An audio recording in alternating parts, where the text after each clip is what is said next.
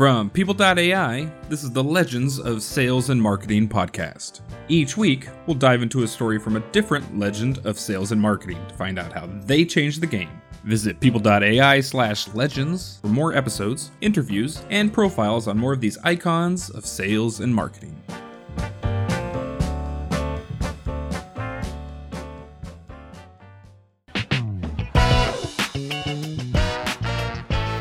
Hi, everyone. Justin Shriber here. Today I'm joined by Alicia Tillman, the global CMO of SAP. Alicia earned her marketing stripes at one of the great B2B marketing companies, American Express, where she learned important lessons about how to build a well integrated marketing machine, but more importantly, how to lead people during challenging times. Alicia joined SAP as CMO of Ariba and has been serving as the global CMO for the past three years.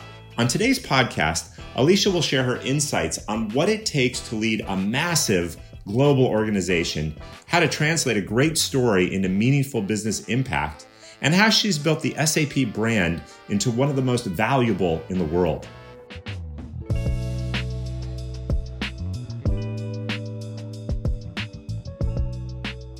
Well, I am very excited to chat with you about a phenomenal career and the good work that you're doing at SAP. You have an organization of about 1,500 people, the size of a small city state, I, I would say. I wanted to actually go back in time a little bit, though, and talk about some of the early influences on your life. Maybe we can start with your mom. And I'd love to know is there anything that you learned from your mom that's actually helped you in your career today? Yeah, it's a great place to start. Um, you know, I, I, came from a household of two working parents. Um, you know, my mom had a had a wonderful, uh, very long career, and you know that was the household I grew up in. And um, you know, learning from her about working hard. She worked in the retail industry, and you know, both ment- mentally and physically, uh, a lot of work. You know, s- standing on the the showroom floor for multiple hours in a day to being accountable for all of the the sourcing and buying. And so it was a lot eh, but she came from such a strong work ethic. And so you know growing up with two very hardworking parents um, you know was was kind of the only thing that i knew. But at the same time you know i was the oldest of three. Um, I never felt as though my parents weren't, though, part of the greatest family moments we had. Um, and my mom, in particular, it taught me that you can make it happen. It is a juggle, life is a juggle. And that is what I learned from my mom. It's not always going to be perfect. But if you are really clear about your priorities and what's important to you and what's going to make you happy and what's going to allow you to thrive, family and work were the two things that my parents built our household around. And they managed to make the juggle work. And it groomed me to where I am today in being able to make the juggle work as well. Well, there's a tremendous amount of self confidence that can come from the early years. And I think also patterns that are established. And it sounds like you grew up in a home where family was strong, but there's also a strong work, that, work ethic. And you actually saw the way to bridge those two worlds and make them work together. That's right. That's right. And you can. And, and that's a question that I often get. You know, I'm a mom of two very young children and have a really big job at SAP and, you know, as it was growing up, it, things weren't perfect, but we we prioritize as we need to in our lives around things that matter. And family and a career you know mattered growing up and it it certainly mattered in in how you know I manage things today. Moving from there to getting into your career you started off in comms. And as I've looked at the tracks of different CMOs they tend to come up either through comms, demand gen, product marketing, and there are advantages to all of those. From a comms perspective, what would you say were some of the things that that provided the most advantage to you today as you serve as a CMO?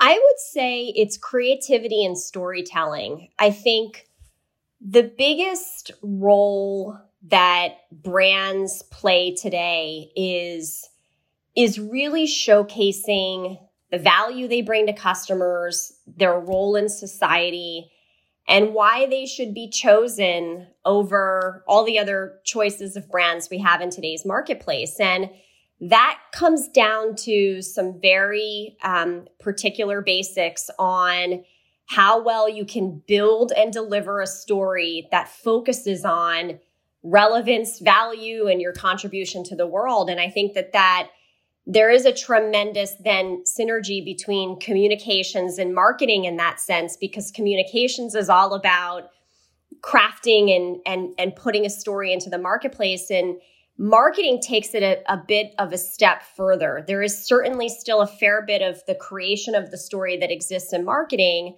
but it is how you then take that story and spread it across the customer journey. How you use that story to build awareness around your brand, how you use that story to sort of build towards purchase consideration, how you ultimately win that customer through the value you can tell in that story to then ultimately how do you retain and how do you win customers for life? And so that notion of storytelling exists tremendously in communications, but with marketing, it's about how you now use that story to grow demand for your brand. And that's the piece that I love so much. Starting in comms, I loved it. I was hungry for more. Using it now to sort of be part of the engine responsible for growing the business, that's what marketing allows for. And, and I think it set me up very well for, for coming into a role now in field and marketing. You know, I think that there has been a real renaissance in storytelling, not just in business, but throughout society. I, I think about the shows that I watched on TV growing up. You had the magic lineup of Fantasy Island, The Love Boat, The Dukes of Hazzard. And now you think about the kinds of stories that are being told on television and the level of sophistication that exists, the ability to create these sweeping epics. I think there's an appetite for that and, and people are delivering on that. And I, I see that coming into certainly consumer marketing, but now B2B marketing as well. People understand a good story and they also crave it.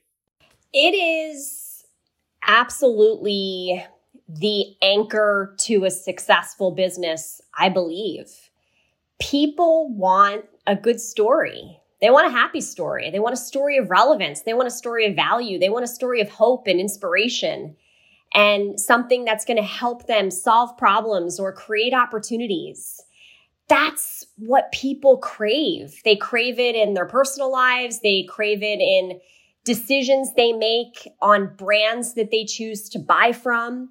Um, be it a consumer or be it a business to business professional responsible for making buying decisions in your company, the only way you will get there is if you tell a story about your brand that touches on the things that they care about. And so you've got to listen. And then you've got to create a story that's going to really resonate and be meaningful to them. And not to simplify it all, all of the different functional components of marketing. But just to be clear, without a story, there is no ability for you to drive demand. Without a story, there is nothing for you to sell if you don't have an ability to wrap a narrative around it in a way that's going to seem relevant to a customer. And so at the core is absolutely a great story. Um, and you can say the same for, I believe, most anything in life.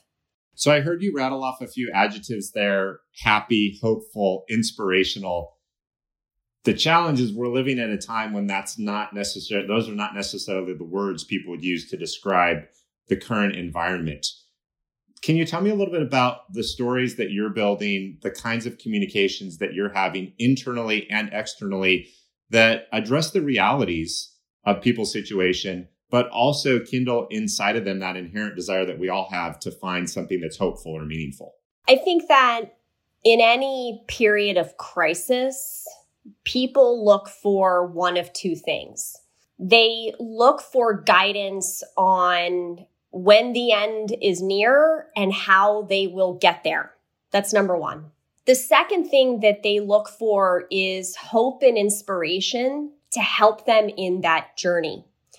And as a leader, I have focused on both this year in particular um, at my role here at SAP Um, you know, we've been in this pandemic now for the better part of since the beginning of March. And I made a commitment very early on in knowing those two things that I've talked about people needing to see vision and light and how they're going to get there and what they need to do and how you're going to inspire me to um, make it through what is a very long journey that still, frankly, has no end in sight. I made a commitment that I was going to communicate to my entire global team every week during the global pandemic. And here we are seven plus months later, and I have fulfilled my commitment in doing so. And it's an important thing that I've done as a leader because the other thing that people crave during periods of crisis is communication. Even if you don't have answers, they just want to hear from you. They want to have a connection to you because it creates a sense of comfort, a sense of trust, and a sense of inspiration to help them move forward. And I mean, I communicated everything from what do our new goals and priorities need to be as a team? And here's where I need you focused to let me tell you about why this year's summer vacation for me with my family was one of the most special vacations I've ever had, you know, in my life. And and it's it's about striking a balance between really talking about the emotional side of the crisis and what we as humans need to learn from it and that's the sort of empathetic side of the communications that I've driven but then it's also the very direct and clear communications on what you really need from your people during this period, this sense of direction. And so that's just an example, Justin, of, of one of the things that I've done that has, I think, been very meaningful for, uh, to my team and has worked to strike a balance to give everyone the direction as well as the hope that they've needed during this period. That's a that's actually a great blueprint especially from an internal perspective on the kinds of rapport that you can develop through authentic communication. What about externally? And, and maybe um, if you could touch on your your passion for purpose, because I, I hear a little bit of that story thread coming out in that campaign as well. But what are you doing as you think about communicating with your customers and your prospects? Thinking about how to drive inspiration and hope is where the idea of passion for purpose came from. If you think about what I had said just a moment ago about people craving direction and needing to see that light at the end of the tunnel and how to get there, in the case of this global pandemic, we don't know when there will be an end to it. But we have to help people continue with their day to day journey as they work towards the end and then what life is going to be like afterwards. But that journey, when you don't know when the end is near, can be a really rough one. Um, because often seeing that light is that source of inspiration. But when you don't have it, you have to think of other ways in which you can give people hope and inspiration. And so, one of the things that was very clear to me, even though 2020 has been a devastating period on so many levels, the devastation has also given visibility to so many heroes that have helped all of us in most every nation around the world survive the health crisis that we've been facing with in particular this year. And when I thought about the hope that I wanted to give to my own team, I wanted to look deep inside the 100,000 strong employee base that we have in SAP and showcase stories of work that people are doing outside of their SAP lives to help their communities. And what I found when we reached out and asked people to tell our stories, they were motivating and inspiring and they were countless. And so I created this new series called Passion for Purpose, which puts a spotlight on people in SAP that have gone above and beyond their professional call of duty to really help out their communities um, during this period of crisis. You know, we, we had an employee who started a mindfulness and a yoga virtual series um, with those in her community. We had a member of our team in China who there was such a shortage of healthy foods and vegetables during the pandemic that she started her own vegetable distribution business in in the you know uh, the town in which she was living and working in.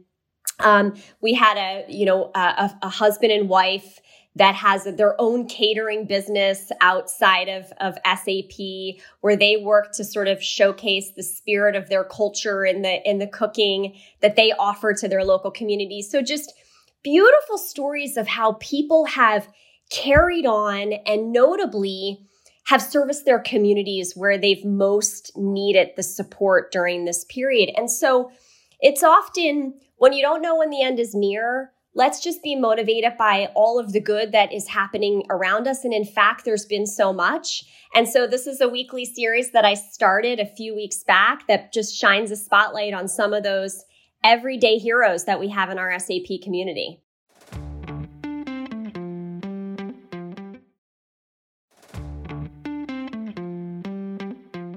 Now, you spent several years at Amex as well and had the opportunity to work uh, with Ken Chenault a little bit, um, legendary CEO in his own right. What did you learn from Ken in terms of connecting with employees, setting a vision, and and some of the other things that he might have have uh, outlined? Ken had a very particular style in how he managed his communications with employees, and he never deviated from it. He always believed that you have to always define the realities. You have to be truthful. You have to be transparent. Even if the realities are hard to absorb, you have to define them, make it very, very clear. But then you equally have to give hope. Um, times may be tough. We may be in a crisis, but you have to help people be able to see the positives and what we need to do to get to a better place. And so it was always about defining realities and giving hope. And it was absolutely a leadership principle and style of working that I have brought with me to SAP when it comes to communicating with my team, no matter where they are. And I have team members that are spread out across 180 countries. And, um, you know, there's always going to be differences in the way in which we operate.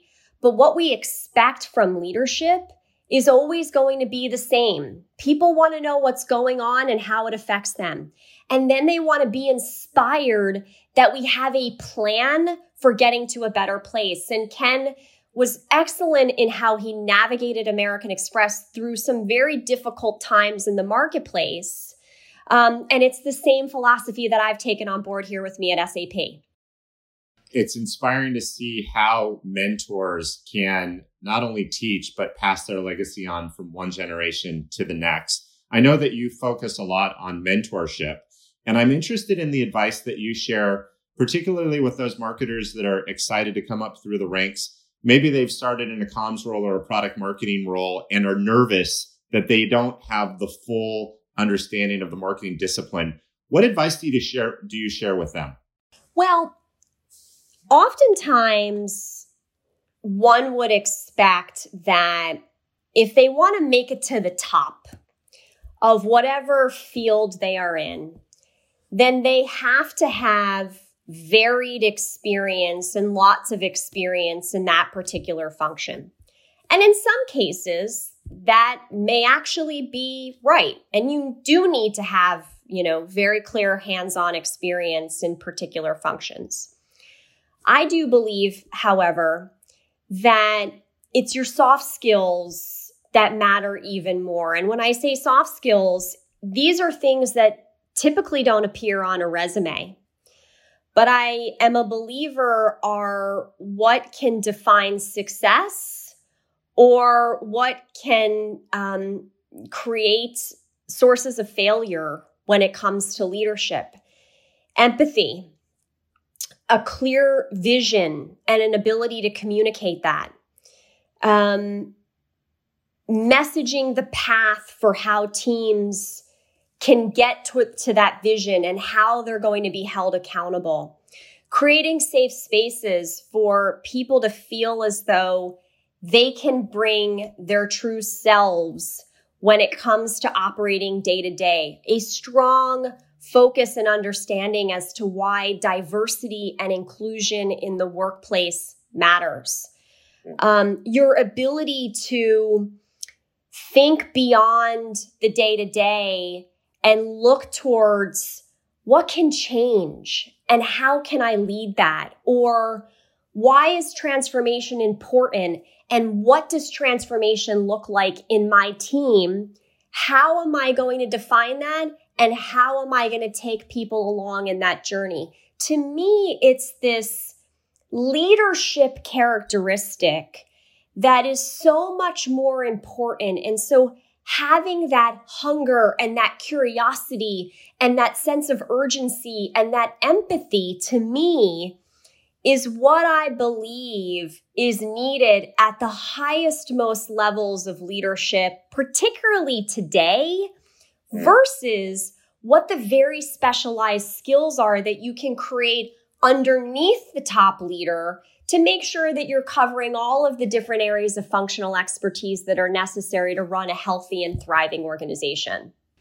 So it really is honing the the emotional IQ, the leadership skills that differentiate the great CMOs from from those that that perhaps are good but not but not amazing.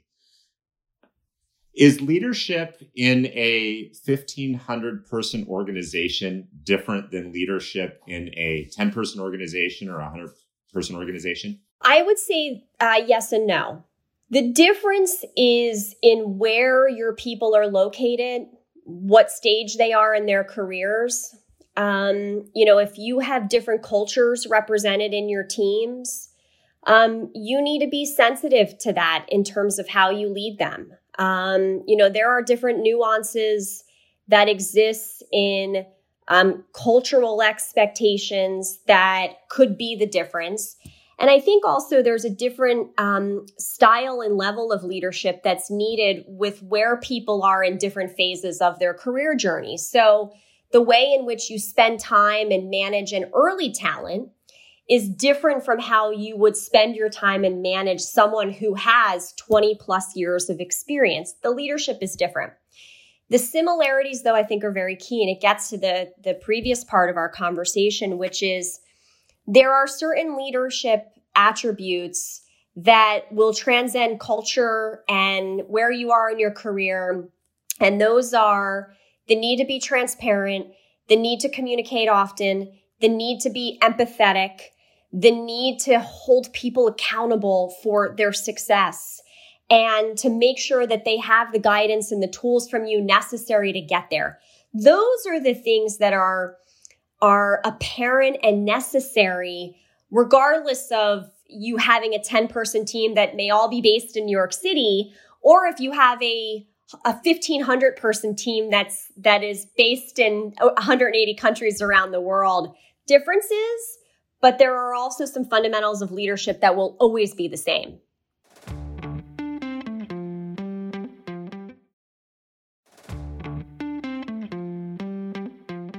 As you think about influencing your organization, what are the levers that you're able to pull to be able to move the entire organization in, in one direction or another? You know, it's leadership, I will say, is hard.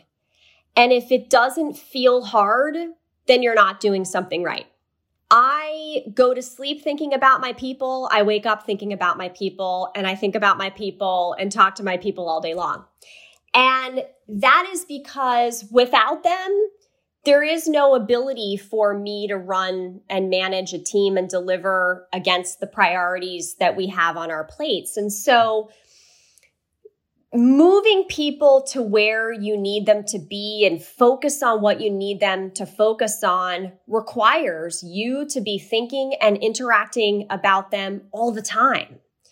And it starts with being very clear with what your expectations are.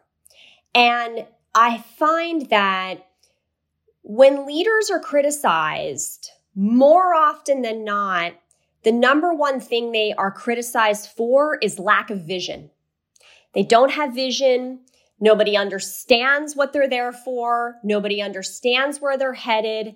And they certainly don't know what their role is in contributing day to day. They know they're doing a bunch of work, but they don't know what it's amounting to or contributing to. And so you have to have vision.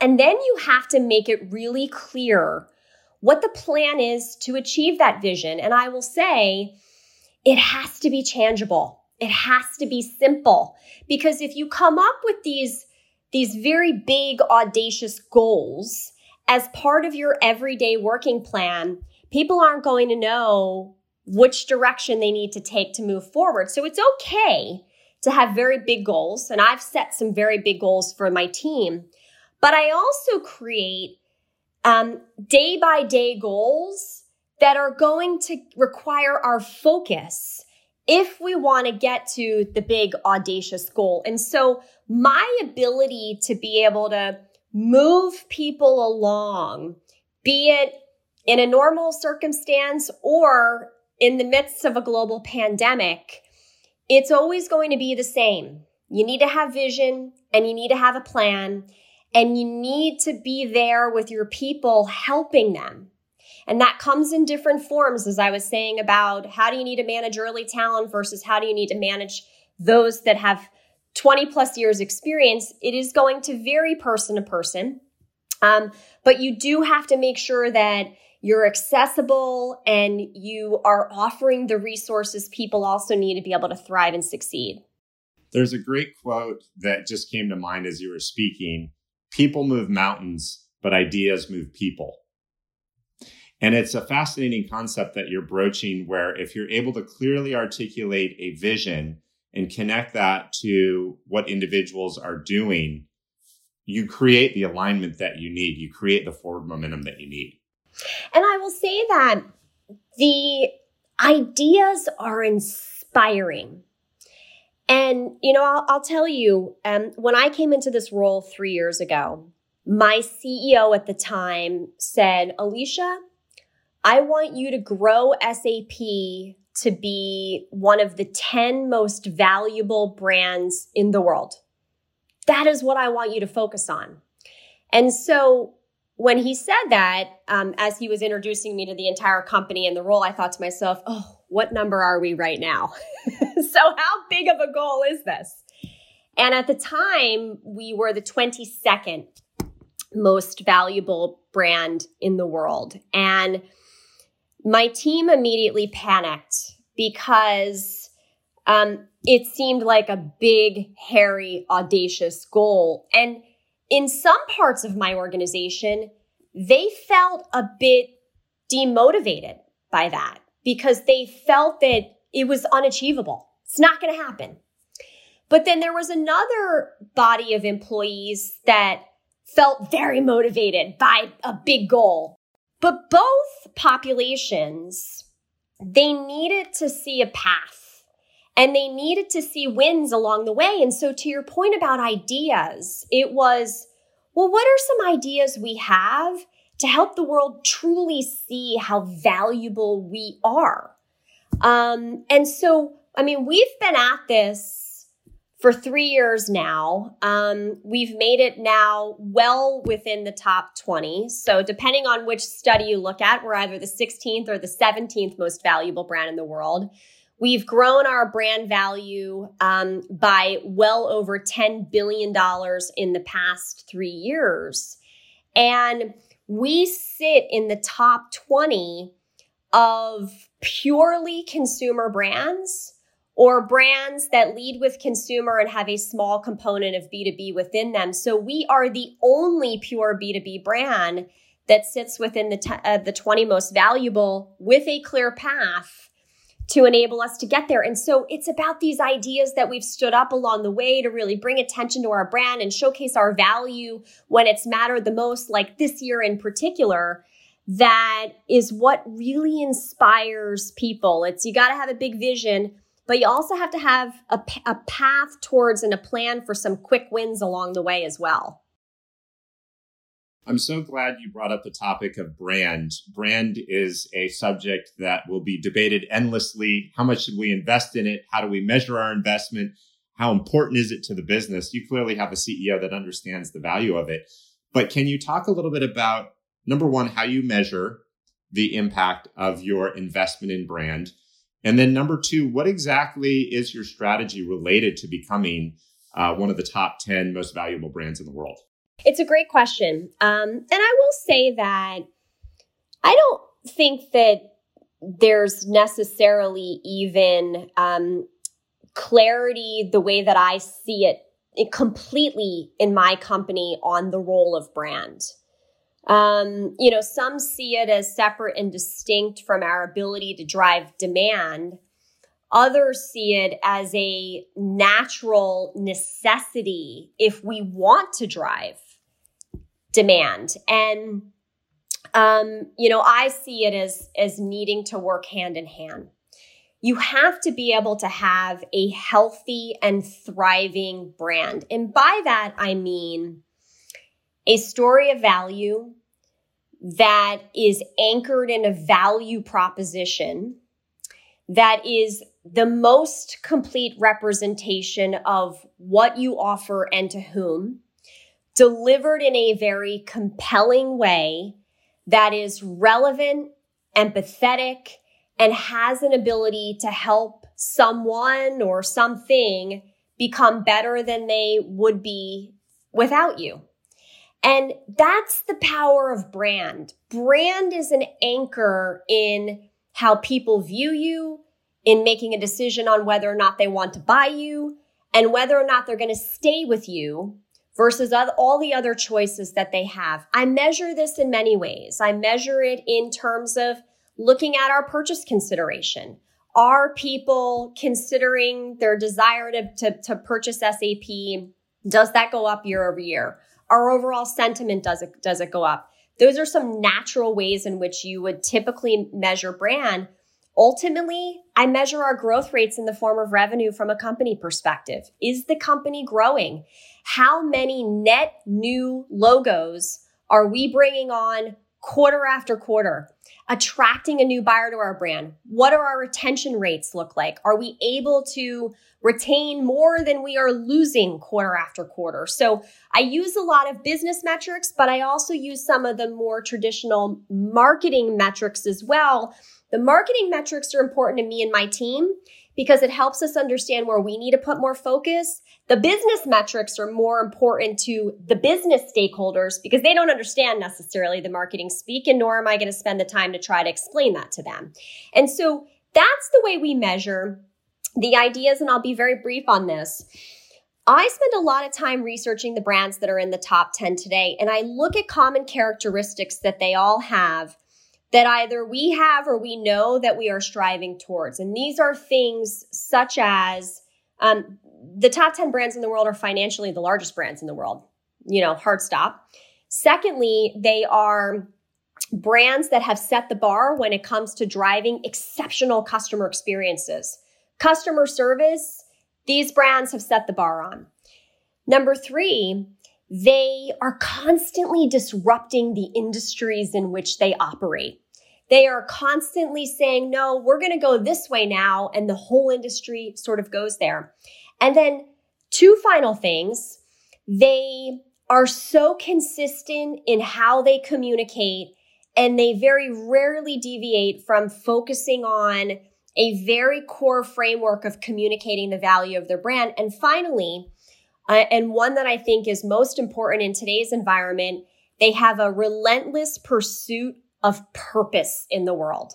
They use the strength of their assets, their scale, and their place in the world, the footprint they have to move forward material change in our society, in our economy, in our environment, because they know that that's almost an obligation that they have. And so when you look across those five characteristics, that is how I model the strategy for SAP in terms of where we need to put our focus. It's dialing up, it's dialing down, it's getting more consistent. But that's the framework that I use and I study it relentlessly as relentlessly as does my brand strategy team to just make sure that we're guiding our plans and the initiatives that we're putting against that appropriately. That notion of purpose is powerful as you link it to brand. I wanted to actually go to an article that you published or, or quoted in back in 2019 in Chief Marketer, where you said that brands actually need to be engaged members of the community. A fascinating notion that a brand, in one sense, is an entity that can interact with the community. Could you talk a little bit more about what you meant about that? And more specifically, where does the responsibility for the brand begin? And where should it end as you're thinking about interacting with the community? I think that at the end of the day, um, we are all human beings. And our lives are not defined by the jobs that we have, but more about the contribution that we are all individually and collectively making to society. And that is such an important belief to take on board because I believe, in particular in 2020, people are calling on brands as a source of hope and guidance more than they ever have been before. You know, where they feel that their their governments have failed them or their their the way in which they operate or the structure of the nations in which they live has failed them they begin to turn more towards the private sector for the opportunity to to take hold of and to lead change and I find then that businesses have a responsibility to really respond to that. And it starts with the culture of your organization. And when it comes to thinking about, well, who is ultimately responsible for the brand? I think that the marketing organization has a responsibility of architecting the brand that you want to be known for how do you want to show up? What do you want to be known for?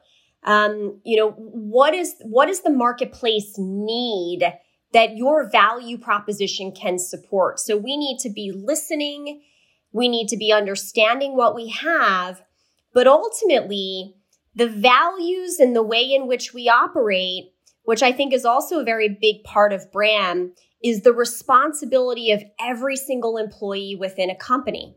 And this is why diversity and inclusion matters.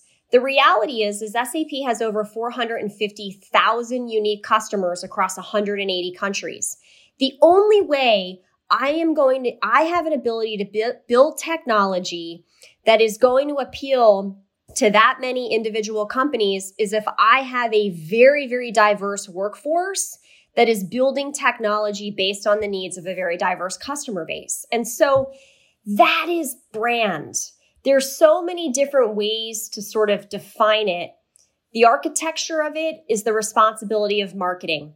The way in which we build it and live it and make it a core part of the fabric in which we use to build our innovation and the way we service our customers is the responsibility of all 100,000 employees of SAP. Well, Alicia, it's been a wonderful conversation. Thank you so much for your advice related to leadership, related to brands, and the power that brands have in our community. Thank you, Justin. It was so nice to be with you today.